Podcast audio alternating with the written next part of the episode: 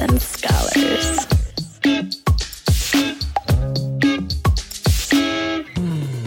You are listening to a Pleasure Podcast. For more from our Sex Podcast Collective, visit pleasurepodcasts.com. Thanks for tuning in. Sluts and Scholars is a sex-positive, shame-free educational podcast where we try to help you talk smart and fuck smarter. While we love to give advice and resources, please note that this podcast or any emails from us are not intended to be therapy or a replacement for therapy.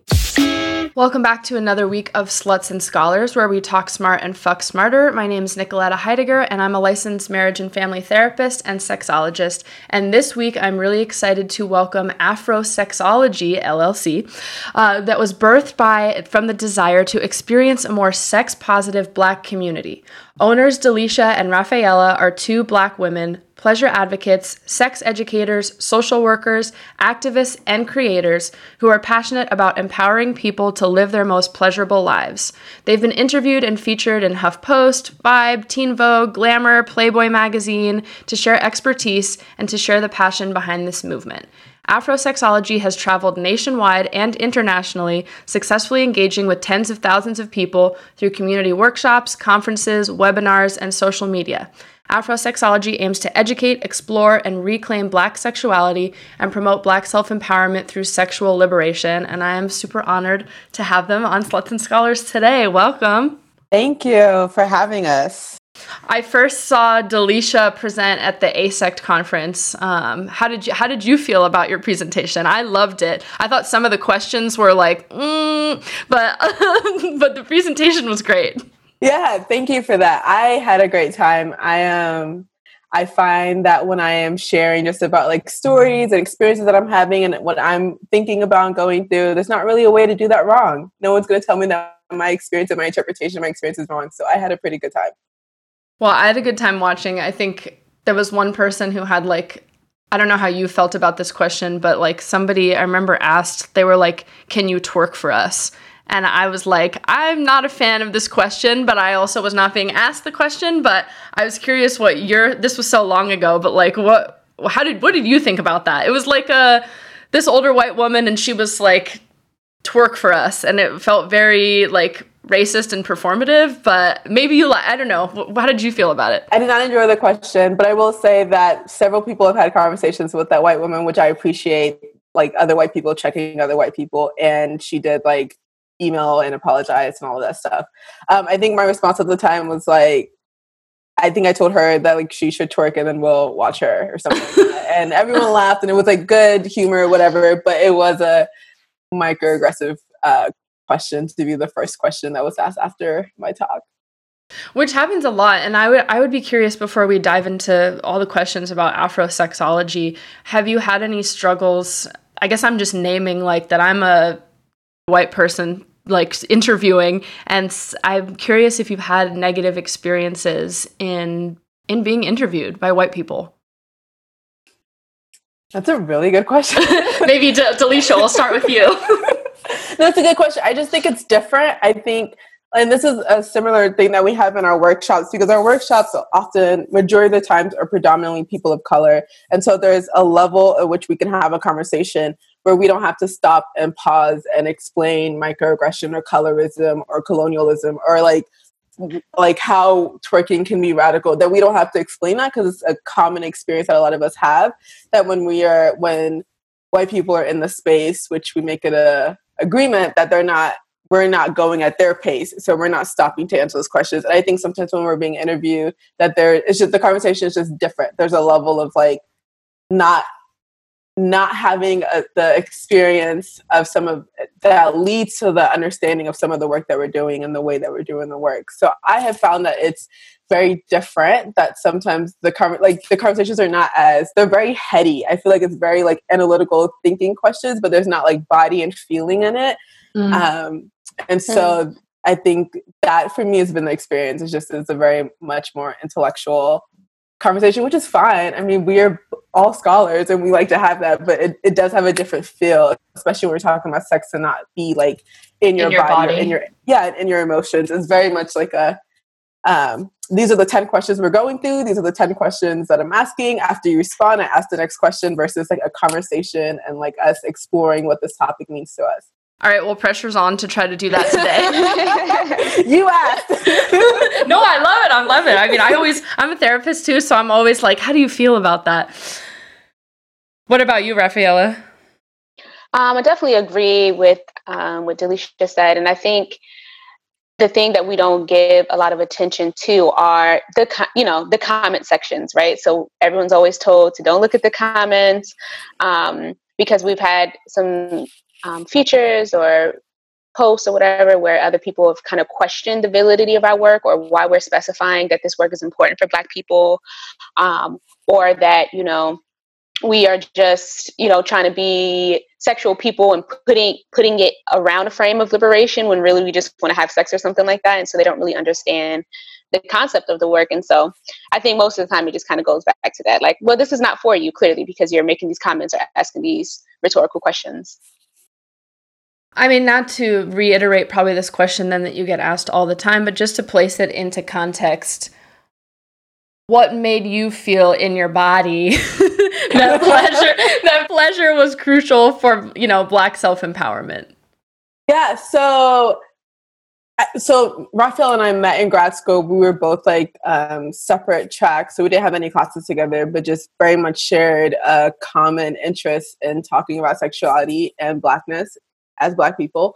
And so for me in particular, a major part of this work was like growing up and just knowing a lot of the messages and the negative and harmful messages that I've received like as a Black person in America, specifically around what it means to be Black. And so just all the messages about like not being beautiful, being hypersexual or sexual deviant, not being smart enough, not all of these different things, to where I think it very much normalizes an existence of like fear and negativity. And so like, I know for me, it was like, I very much wanted to like disconnect from a body that I was being told was wrong because it was Black, because it was woman, because it was a child of immigrants, like all these messages. Like, so I didn't know how to be present in my body. And then so many of the conversations around sex that were happening were, especially in our communities, around how to prevent unplanned pregnancy, how to avoid STIs, how to avoid sexual assault, but there was never a conversation about like pleasure and what feels good. And I think that was similar to so many other conversations I was having around what does it mean to be Black. So like even like the fear that we're taught and that we have to, how we have to navigate police officers in this country, and no one's like giving us like everything's like around survival, but there's nothing that's around like, well, what does it look like when we're not actively dealing with like white supremacy and racism? Like, what is a possibility of how life could feel? Like how I could feel proud to be Black and I could feel Black as beautiful. And so for us, this this work around starting to understand and to start moving towards what it means to feel good in our bodies, despite what we've been told it means to be in this body, as a practice for what does it mean to like have pleasurable, healthy relationships with ourselves, with our community, with other people in our culture, and also with our government and like the institutions that we're a part of. And I think in this country, it's very normalized for people who are marginalized to have very like abusive and unhealthy relationships with institutions in this country. And so just wanting to shift that in like a way that feels tangible for us, which felt like sex and the body. And so connecting economic agency, social agency, political agency, but really starting with body agency. And one more question for you, Delisha. I feel like a lot of people sort of make this separation between surviving and thriving, or like surviving and pleasure. Do you feel like pleasure can also be a part of survival? That's it. Yeah, good question. I feel like it's a part of our existence, and I would like for us to move past purely surviving, and I would like for us to experience more around pleasure. And like so I say oftentimes that I don't want a life where we're just avoiding pain. I want to experience pleasure, and I think so much we're set up for just avoiding pain or trying to minimize the pain that is like experiencing this world. And so when I think about survival, I think it is very essential and necessary. And I would say that early on, prior to Afrosexology, it was really hard for me to think about having these conversations with Black communities because so much of our communal existence is around surviving. So it's like when people are like trying to navigate a racist justice system and trying to navigate all of like the health outcomes and trying to pay bills, and do they really want to talk about sex? Do they really want to talk about fucking, you know? And so really not, it's feeling like it wasn't a part of survival, but then getting to a place, thankful to Audre Lorde and her essay Uses of the Erotic, that like really got me to a place of seeing how like just navigating in survival is not sustainable, and it's not what the goal that we should be moving towards. And so trying to like move that finish line further to saying what is past survival, what feels good, what feels liberatory for us, and how do we move closer to that than to just like settling for the minimal that we've been taught that's what we deserve. And maybe a question for Rafaela, if you're feeling that same vibe. I think I love the quote from Audre Lorde, and I don't want to misquote, but basically I think she was sort of one of the originators to really talk about how like self-care and self-love could be like an act of political warfare of sorts. And so I'd be curious, Rafaela, what your perspective is on the pleasure being political and what that's looked like in your work with Afrosexology. Yes, thank you. So one, I think it's important to recognize that, you know, living in an oppressive society means that we will grow up with an unjust boundaries placed onto us.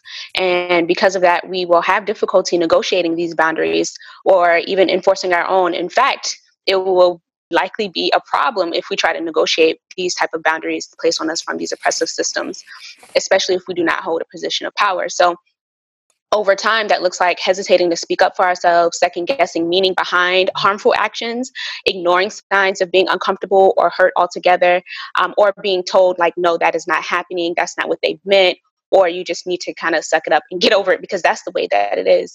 So I think a lot of this topic around using pleasure to address political issues is saying like this is the time to get in tune with our mind, our body, and our power through identifying and asserting boundaries and intentionally doing the work to unpack the negative messages, false messages that lead us to self-doubt, to low self-esteem, to poor self-care.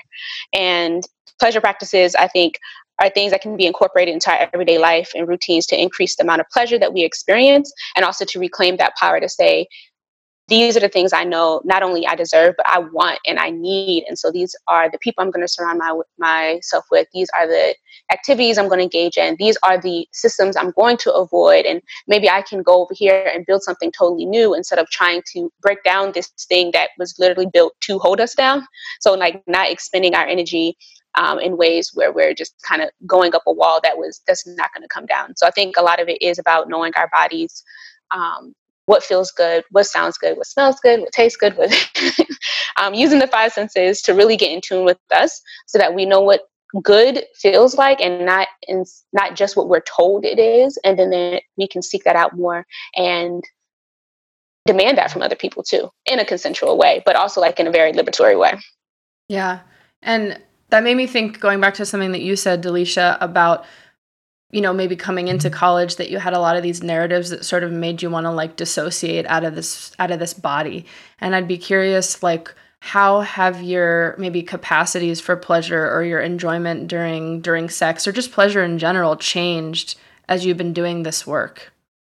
Oh my God. Yeah, no, it's been amazing. And I think something that we were very intentional about when creating Afrosexology was to not create something where it felt like we were the experts and we were the bearers of knowledge and the teachers always. And so we very much wanted a space that could hold us as we grow. And so intentional about creating the space that we wish we had 10 years ago and the space that we want to have 10 years from now. And so having like, and even in our workshops, we all sit in a circle to try to balance the power dynamic, and it's very interactive and it's very much around people exploring and sharing and holding space for each other and to affirm and validate each other.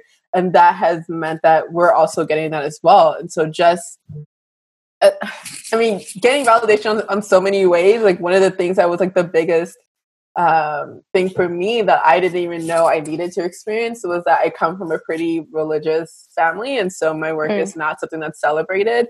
And we were doing a workshop once, and there was like an elder in the workshop who's like known in like the Black and kinky world. And she was just like so affirming of the work we're doing and the space we're creating and the conversations we're having.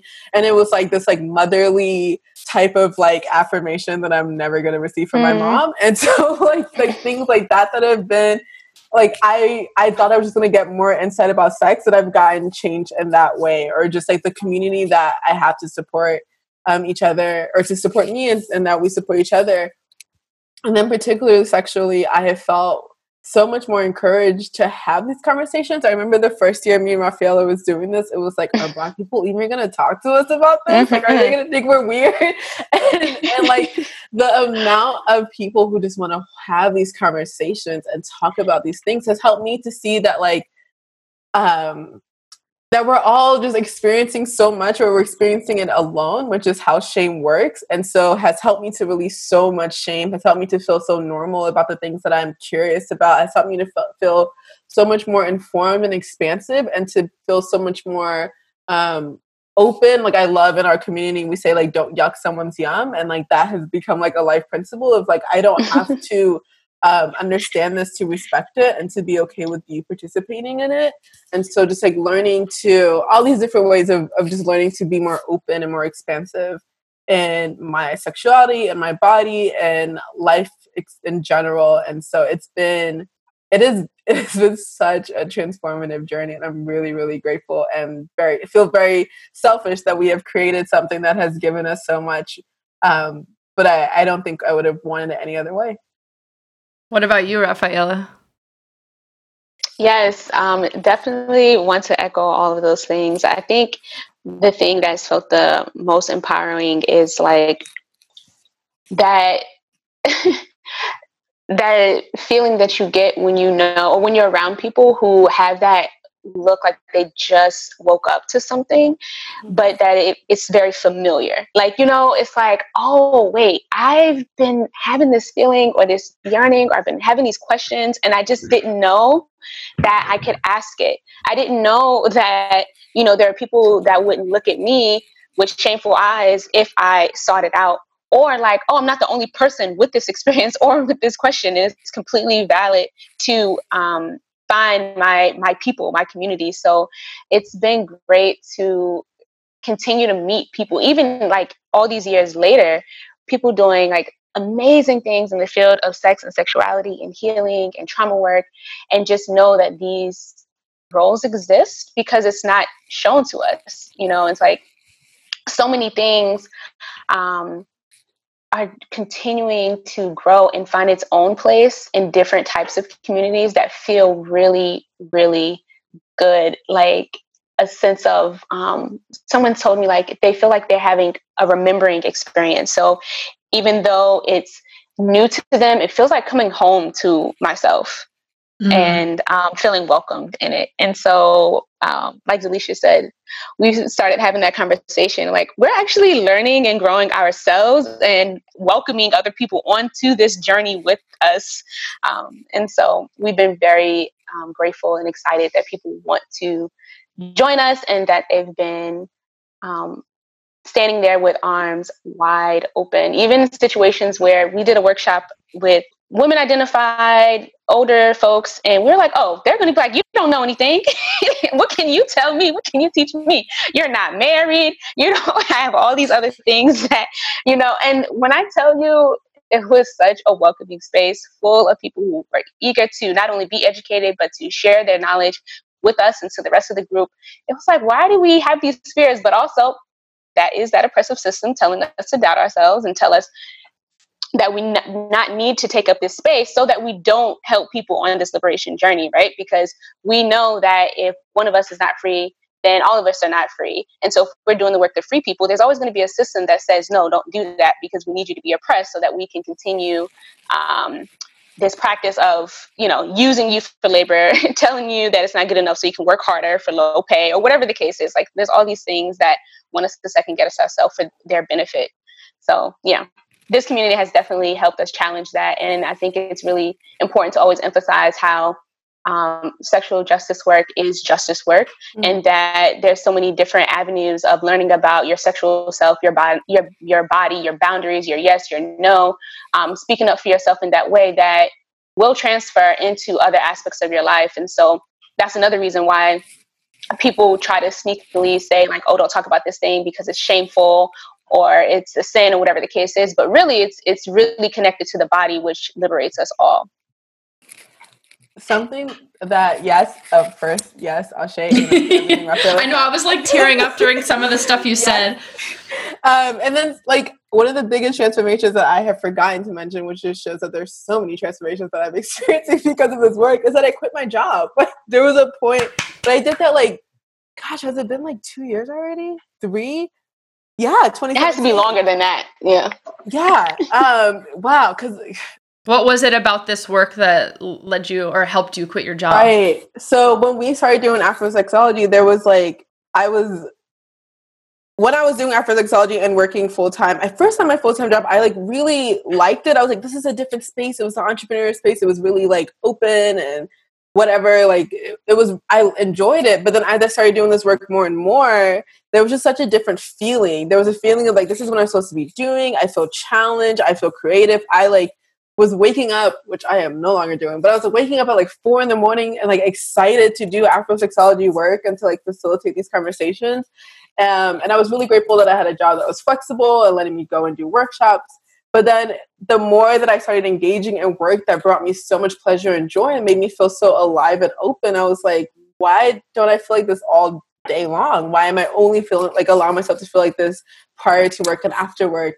And once I realized that, it became like harder and harder and harder and harder to go to work, because it was like, this is work that is simple, but it's not challenging. This is work that is important, but it's not aligned with who I am. And so also the work around pleasure is around listening to your body, getting connected to your body, learning to trust your body and what it's saying to you, and just like learning to trust myself and being like, I'm going to take a leap of faith and quit and figure this out, because I want to know what it's like to not just limit pleasure to sexual experiences, and I don't want to just limit pleasure to this work I get to do with Afrosexology. I want to feel this way, and I call it orgasmic. Like, I want to feel orgasmic throughout all of my life, and so making very intentional moves to move towards orgasmic relationships and like my friendships. And so not that I was like not orgasmic sexually, but that it felt good. It made me feel open and creative and loved and supported and all of this stuff and alive. And so moving that way towards my friendship, towards my work relationships, towards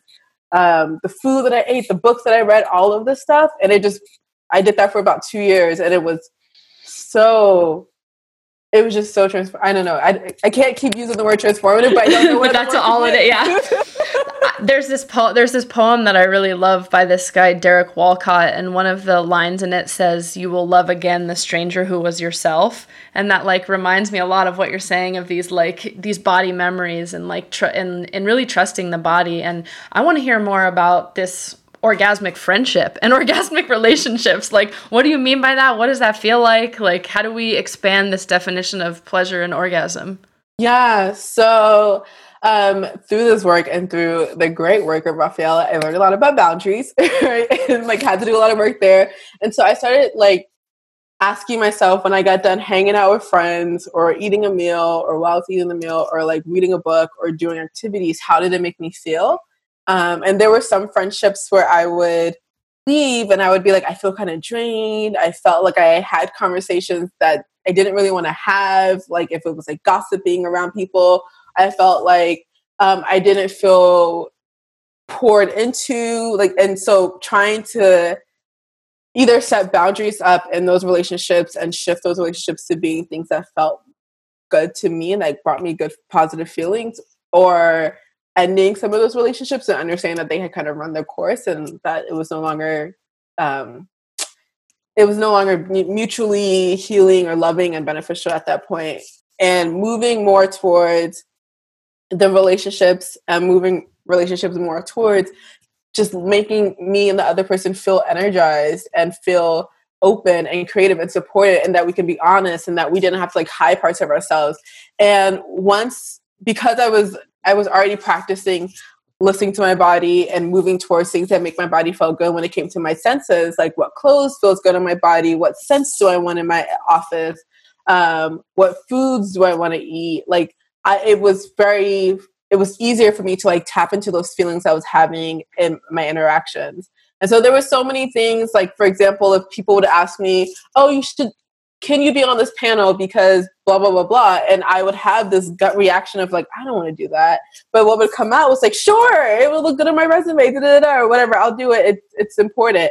And so just really learning to listen to my body and be like, actually, I don't want to do this. I don't want to be in this experience. I don't want to be in this friendship. And that's okay. And I don't need a reason. Like, I don't need like this like huge awful. I don't need to lie and be like, oh, sorry, I can't make your panel because I'm dealing with some da, da, da, which was such a common habit of me to just be like, make up an excuse. I can just be like, no, actually, I'm going to pass.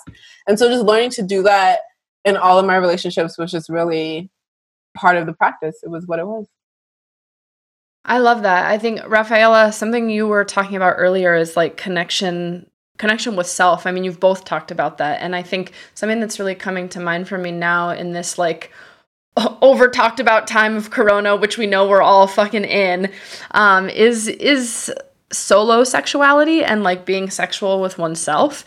And I would be really curious, you seem to teach some really great workshops about solo sexuality and masturbation. I would love to hear more about those workshops and how you think people can practice this if they're either by choice or not, like solo partnered for this isolating time. So that's to me or yeah. Anybody? Okay.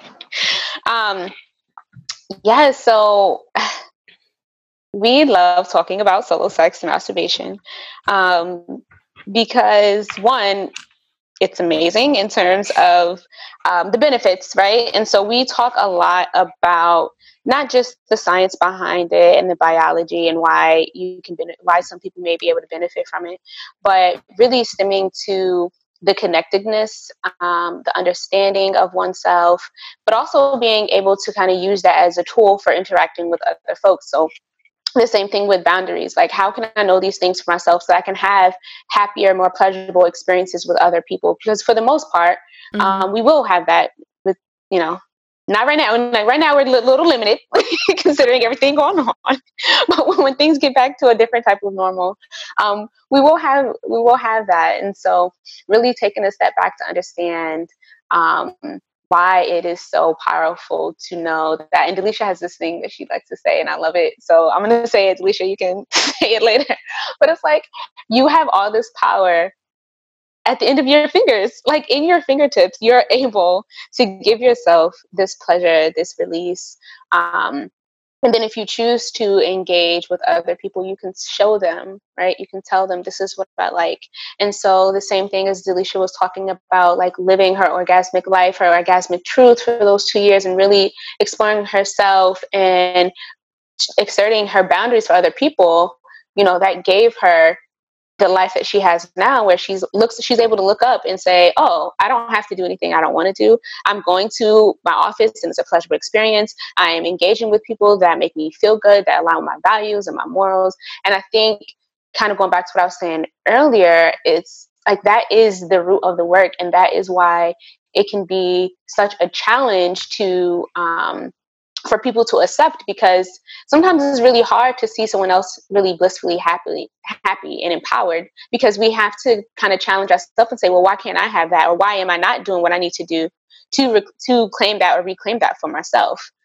And so a lot of times when people are just kind of doing whatever the hell they want to do, especially when it comes to identity and sexuality and things like that, people are intimidated by that freeness, by that level of comfort with thyself. And they don't know what to do with it, because all of our lives we've been told that you cannot do that. You will get in trouble, and that is a problem.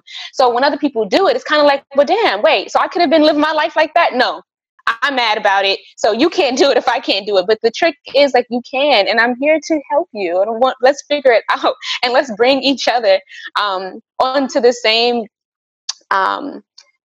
same side. I don't know what I was going to say. But anyway, let's bring each other up so that we can live this life that is really empowering. And so when we talk about masturbation, I think that was like one of the first hurdles, because when we had our very first masturbation workshop, Delisha and I were like,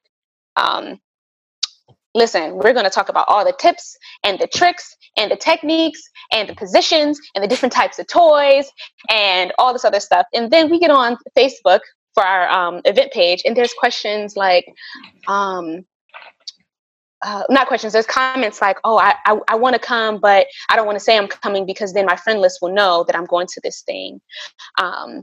And this, there was a lot of comments like backed by shame and also curiosity. And so we were like, oh, wait, we have to do baby steps. We can't just go in there with a literal bag full of tricks. We need to talk about the body and anatomy and talk about shame and myths and how these things come up in our families and where do we learn about these messages and how do we challenge it and unpack it first. And then after that, we can talk to people about ways of using other things to explore their body. And then lastly, we started to talk to people about like masturbation, magic, and empowerment with the with yourself and with your partners by doing like a masturbation show and mutual masturbation. But absolutely, first we had to talk about what is keeping some of us from even coming through the door for these type of events.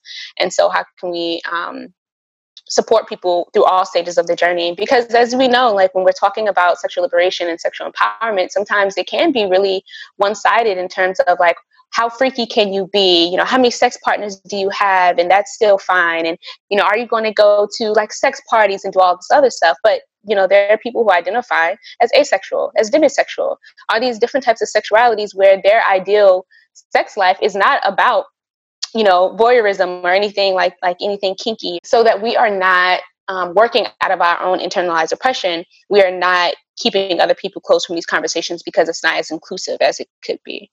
So what myths and narratives have you seen be some of the most like common sources of shame with the communities that you've worked with? Rafaela. Mm-hmm. So first, I think some of the big ones are about like just incorrect information regarding like biology. Like, oh, you know, if you do this, if you masturbate too much, you will go blind, or, you know, you'll no longer be able to feel sensation in that part of your body. I remember one, I think Delisha told me about this, about like growing hair in your knuckles or something like that, which, you know, so I think it's some of those things, but a lot of the other stuff, I think more about maybe the way couples interact or the way people interact with themselves. So it's like masturbation is for single people, right? It is a thing to be shameful about because that means that maybe you're not a desirable partner or you don't have other options. So you have to have sex with yourself, as opposed to it being a tool for just like we've been saying, anything and everything. So a lot of messages about like worth and like how desirable people are if you're engaging in solo sex. Well, I think the things you're describing go across like gender and racial boundaries, and I'd be curious if there were additional ones that you've seen as at the intersection specifically for Black women. There are so many myths around like Black people, the Black women being hypersexualized, and so like there's been we know that during enslavement there was this idea that like a Black woman was unrapeable because they're always wanting it, and that has carried out in so many ways this idea of like the Black man being the super predator and that he's coming to rape your white daughter. It's like these myths have carried on, and so in reaction to that there has been like a double down on respectability politics, on this idea that we're not the hypersexual animalistic being that white people say we are. In fact, we are very pure. We're very, I think, I don't want to go against religion, but I think there's a lot, religion plays a lot into it, that there's a very much like, oh, we don't do that. That's what those people do, but not us. But that's sort of been going to the other side of like kind of correcting this narrative, but then maybe you can't express your sexuality if you are sexual. Right. So I think what we're dealing with a lot is like the role of like, of religion and spirituality and how that's created a lot of shame for people exploring their body, especially when it comes to women and masturbation. And then also like this cultural narrative myth, which we get like questions all the time around like, I want to be a sexual being, but I feel like I'm perpetuating these negative stereotypes around my community. And so, like, how do you navigate the white gaze in, like, the way that you express yourself and how that keeps you from participating or exploring certain acts that you feel like are not okay because it's contributing to this larger narrative of, like, the black people being hypersexual. So I think it's, like, having to untangle that. But so many of the messages are still the same around, like, masturbation is for people who are desperate. Masturbation is not something you do with when you have a partner. Masturbation is not something, it's something that you do in private. It's something that you do very quickly. You do very rushed. And so us trying to, like, expand, like, slow down and experience solo sex, set the mood for yourself, set the scene for yourself, like play with it. Is a very different framework for people who are used to just, like, rushing and doing that really quickly because it's something that you feel a lot of shame around. So I would say, like, the context is different, but I would say that a lot of the shame and the myths are very similar because it runs across our culture. And Delisha, earlier you were talking about when you first started this, having to do a lot of maybe learning or navigating around consent and boundaries. Where do you think, like, systemic racism plays a part in learning consent and boundaries? Because I'm just imagining some difficulty in what you're talking about around this culture and this history of, like, white people thinking, like, your body belongs to us and how that's maybe impacted your relationship with consent and boundaries. Yeah, so I think we're doing the conversation we're having around consent these days is really exciting, but it's also, like, very limiting because we're talking about sex and we're talking about it from a very legal perspective without like taking a step back and recognizing that America is not a consent-based culture. Like, Native Americans did not consent to being colonized. Mm-hmm. Africans did not consent to being enslaved. Mm-hmm.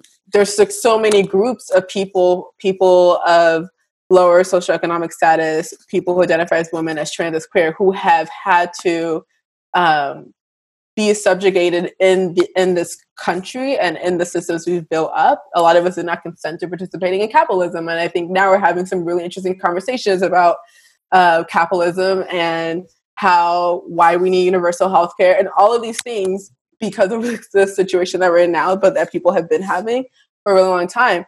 And so I think when you have that as your foundation as a country, there's not many places where people are seeing consent and boundaries practiced in a healthy way. And so I think it's been modeled in, like, the way that our country is set up, the institution of our country, the stories that we tell about our country, but then it's also modeled in so many of our interpersonal relationships. So as a kid, not having consent practice with your parents, with your family, in our work environments, how many times do we have a boss put down something and say, like, oh, I know it's Friday at 4:55, but can you do this work? And, like, so not respecting boundaries, not practicing consent. And so this has just been, like, it's a normalized way of operating in our country. And so now, and for me, I'm like, this is why talking about consent is so important and it's so hard because we're not used to practicing consent in many relationships outside of sex. We're not used to having our boundaries honored in many relationships outside of sex. And now you want people to practice this skill in a relationship where they might like the person, but they don't know how to tell the person no without feeling like they're rejecting the person. Because if you tell your mom no at something, that's, like, the end of the world. Or you tell your white boss no, that could lead to you being fired. And so all of these things play out. And, like, for me as a Black woman, the experiences that I've had with white people who are either at my level or in positions of power, it very much does not create the space. Like, the things we talk about in consent is, like, does somebody have the agency to say no to you? But there's so many of us who are in dynamics and relationships where there's a power differential or identity differential where someone does not feel like they have the authority or the power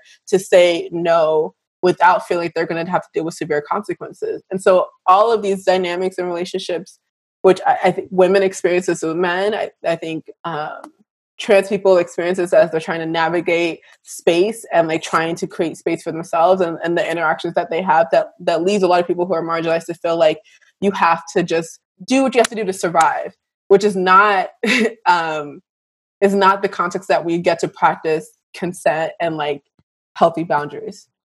Question for Rafaela. Not that we have to convince people to self-pleasure or masturbate and all the stuff you're talking about. How do we help people understand how things like solo sexuality and exploring that and doing those kinds of workshops can help combat some of this oppression?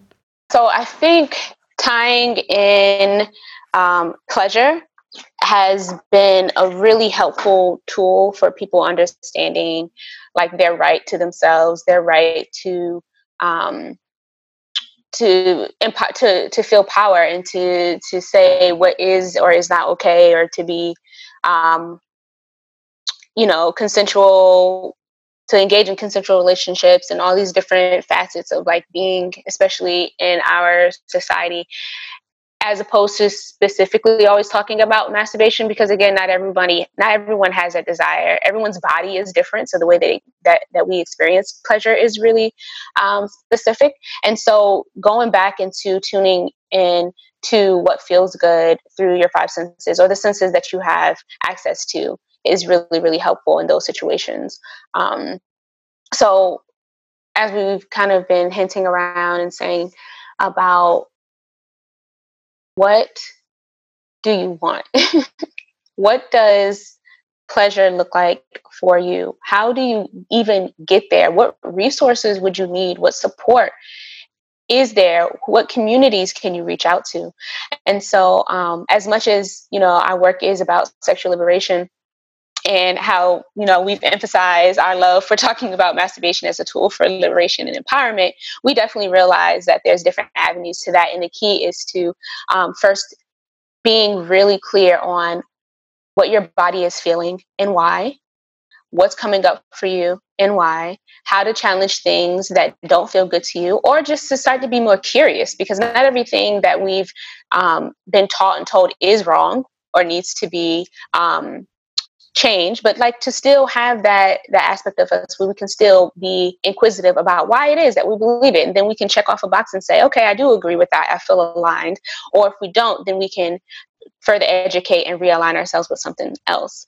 And so, I think that is the best way really to get into the root of the work, because it's so easy to just dismiss anything that we think and feel about ourselves, especially when it comes to things that feel good, right? So we are so quick to allow negative thoughts about ourselves, negative emotions, to take up space in our lives. And then when we are feeling good, it's just like, okay, well, something bad's going to happen. Like something, that's the law. Like when something good happens, something bad happens. And so we're waiting for that thing. We're not sitting in the moment to really take in that pleasure.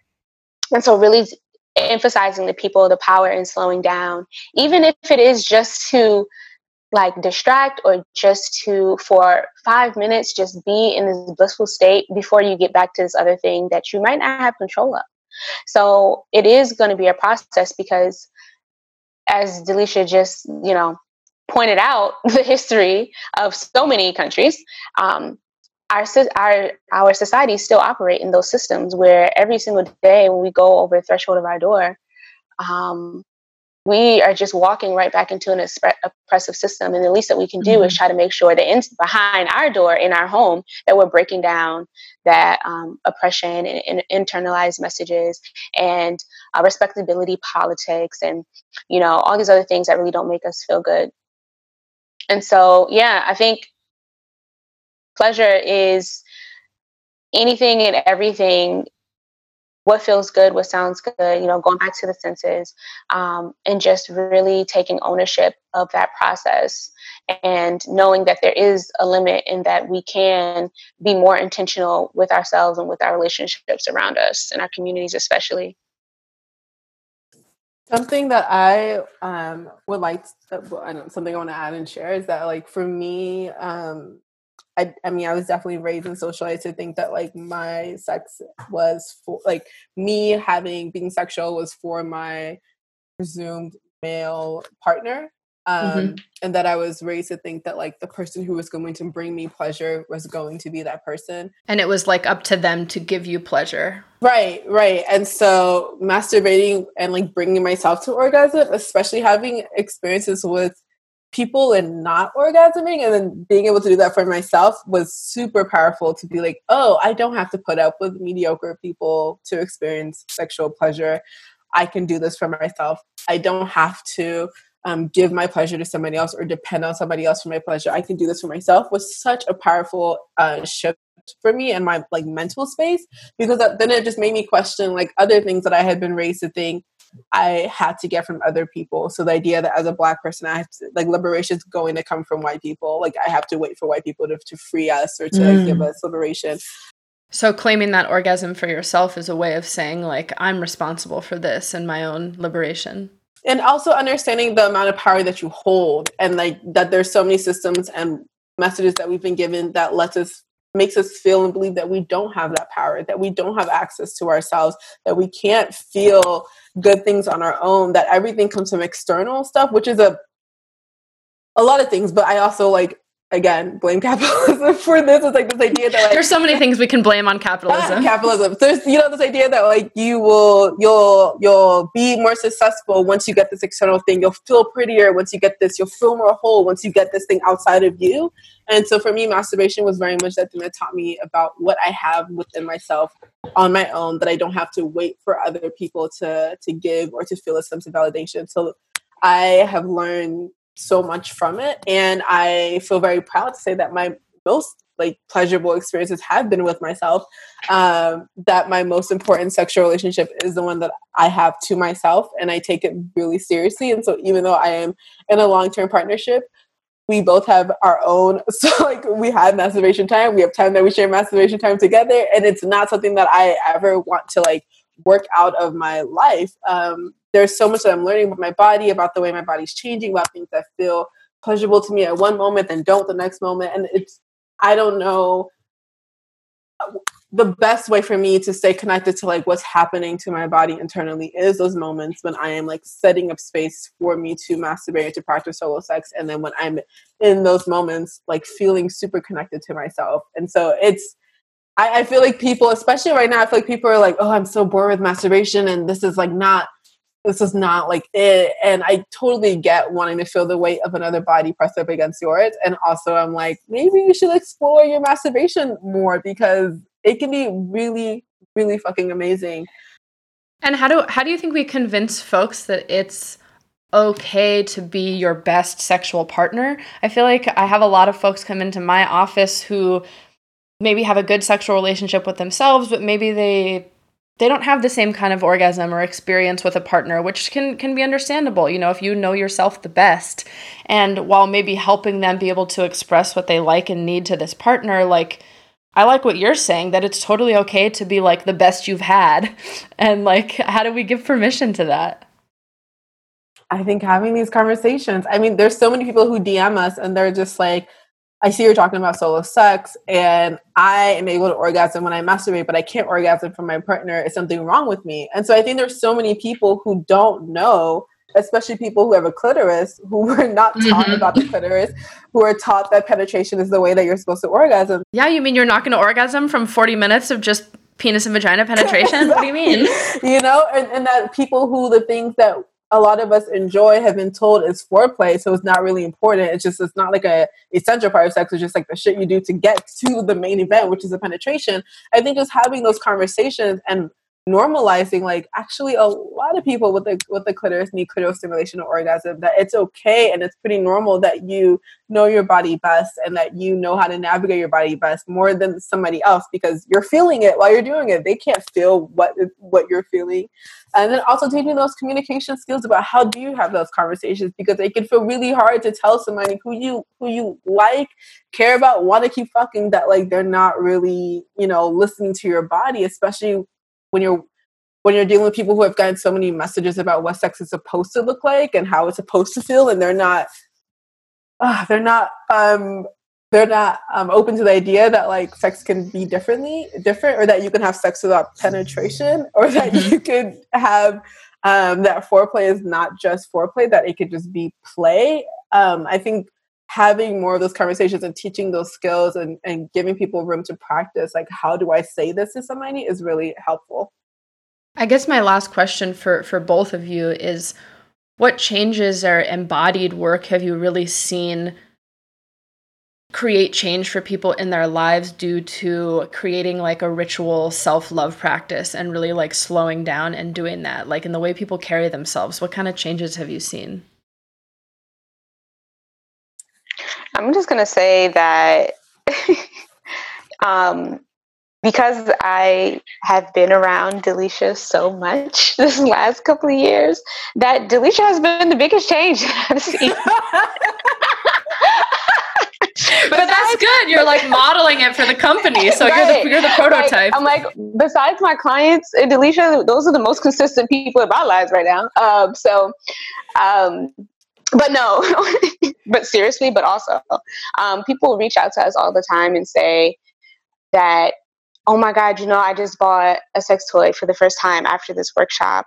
Or I'm looking forward to buying this workbook and I finished the workbook and this is how it was for me, or when is the next one? And I use your worksheets all the time with my clients or whatever the case is. So I think it's those small, you know, affirmations and reminders, but even in the conversations in our, on our social media and on Instagram and Twitter, like the proof is in the pudding, right? So people are always really engaged and asking questions and being very vulnerable and open with their own suggestions and advice, or even saying like, oh, this doesn't work for me, but still appreciate that you all are posting about it because someone needs to be having this conversation as visibly as we are.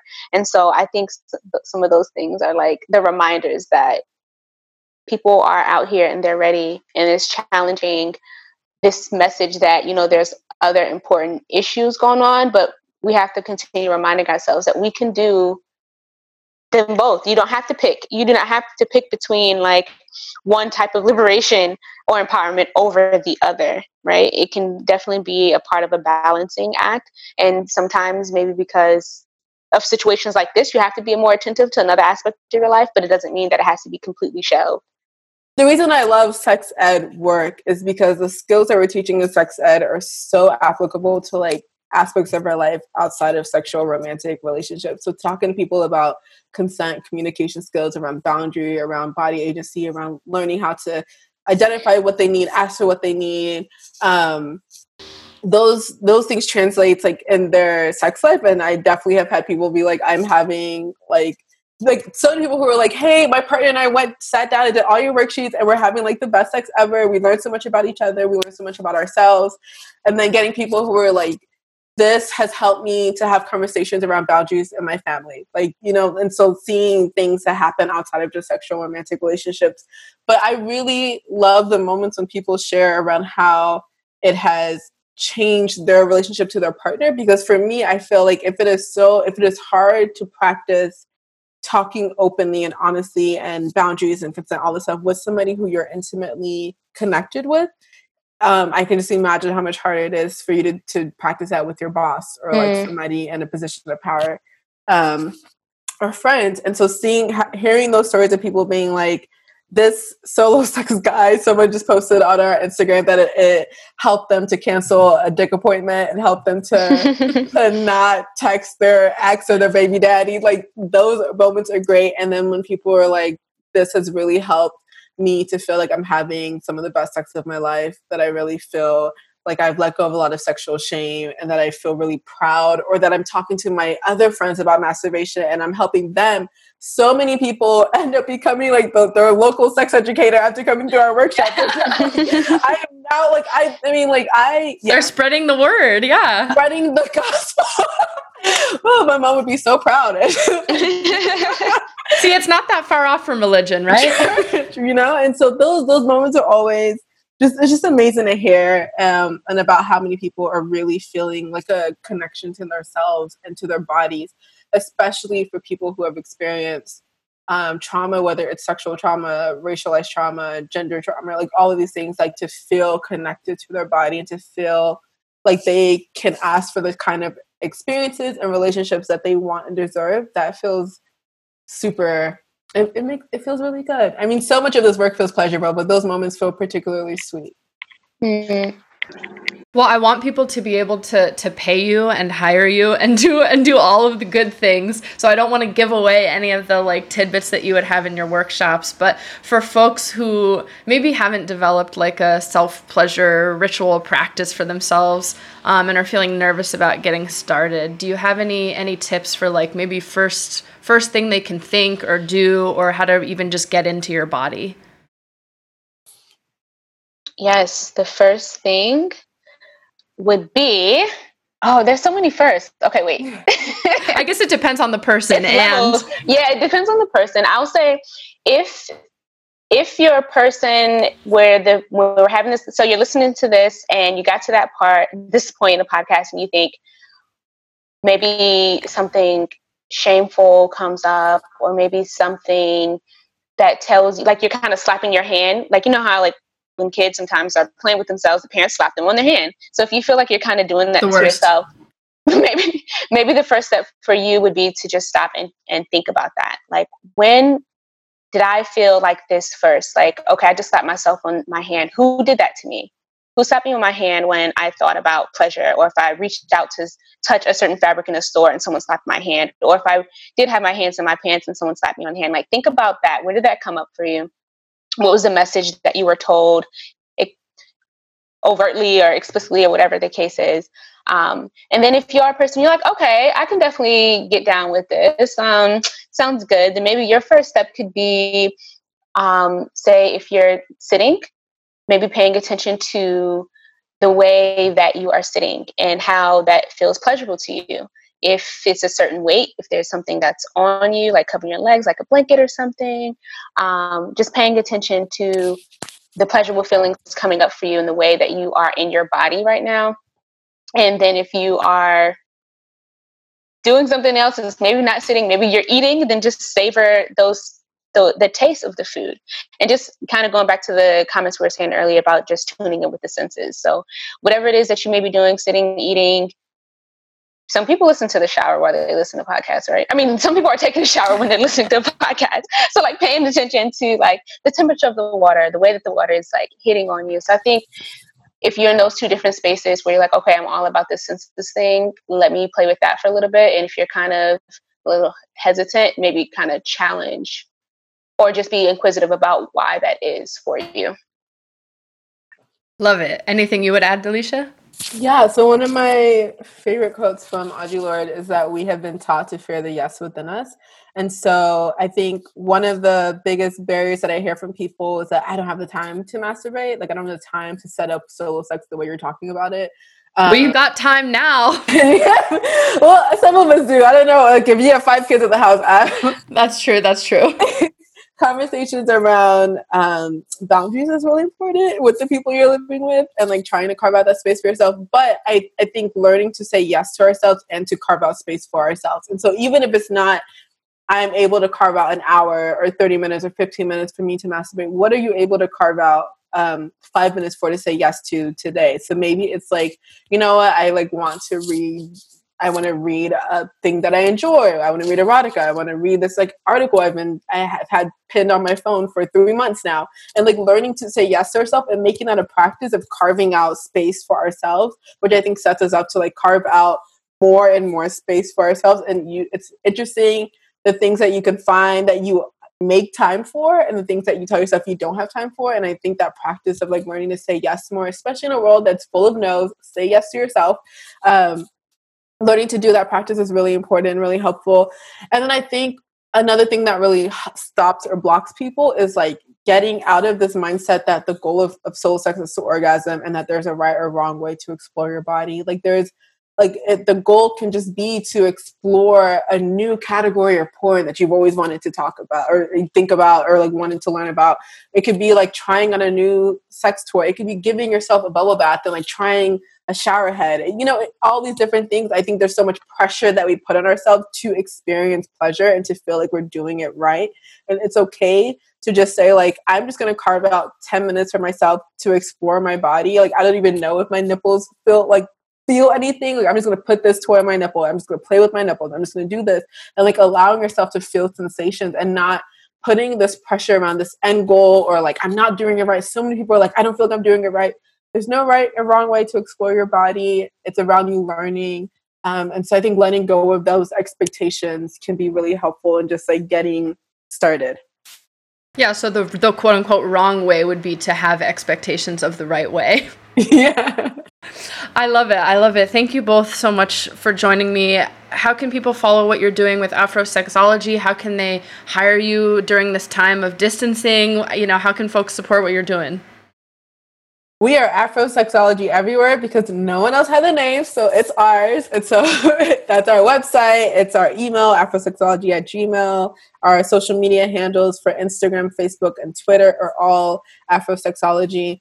The best way to contact us is through our website or through our email. And then we also have another project that we put out February this year called the Intercourse Project. And so you can either go to intercourseproject.com or you can go find it on our website. And that's a video series that we created with talking to Black people about their sexual journey. And so that's a fun thing to do.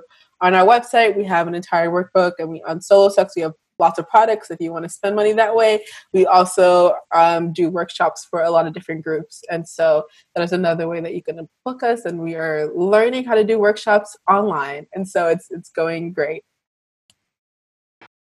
And if you want to follow what I'm doing at Sluts and Scholars, again, I'm on Instagram at Sluts and Scholars, on Twitter at Sluts Scholars, and you can send your questions or thoughts to slutsandsscholars@gmail.com. Thanks so much. Thank you.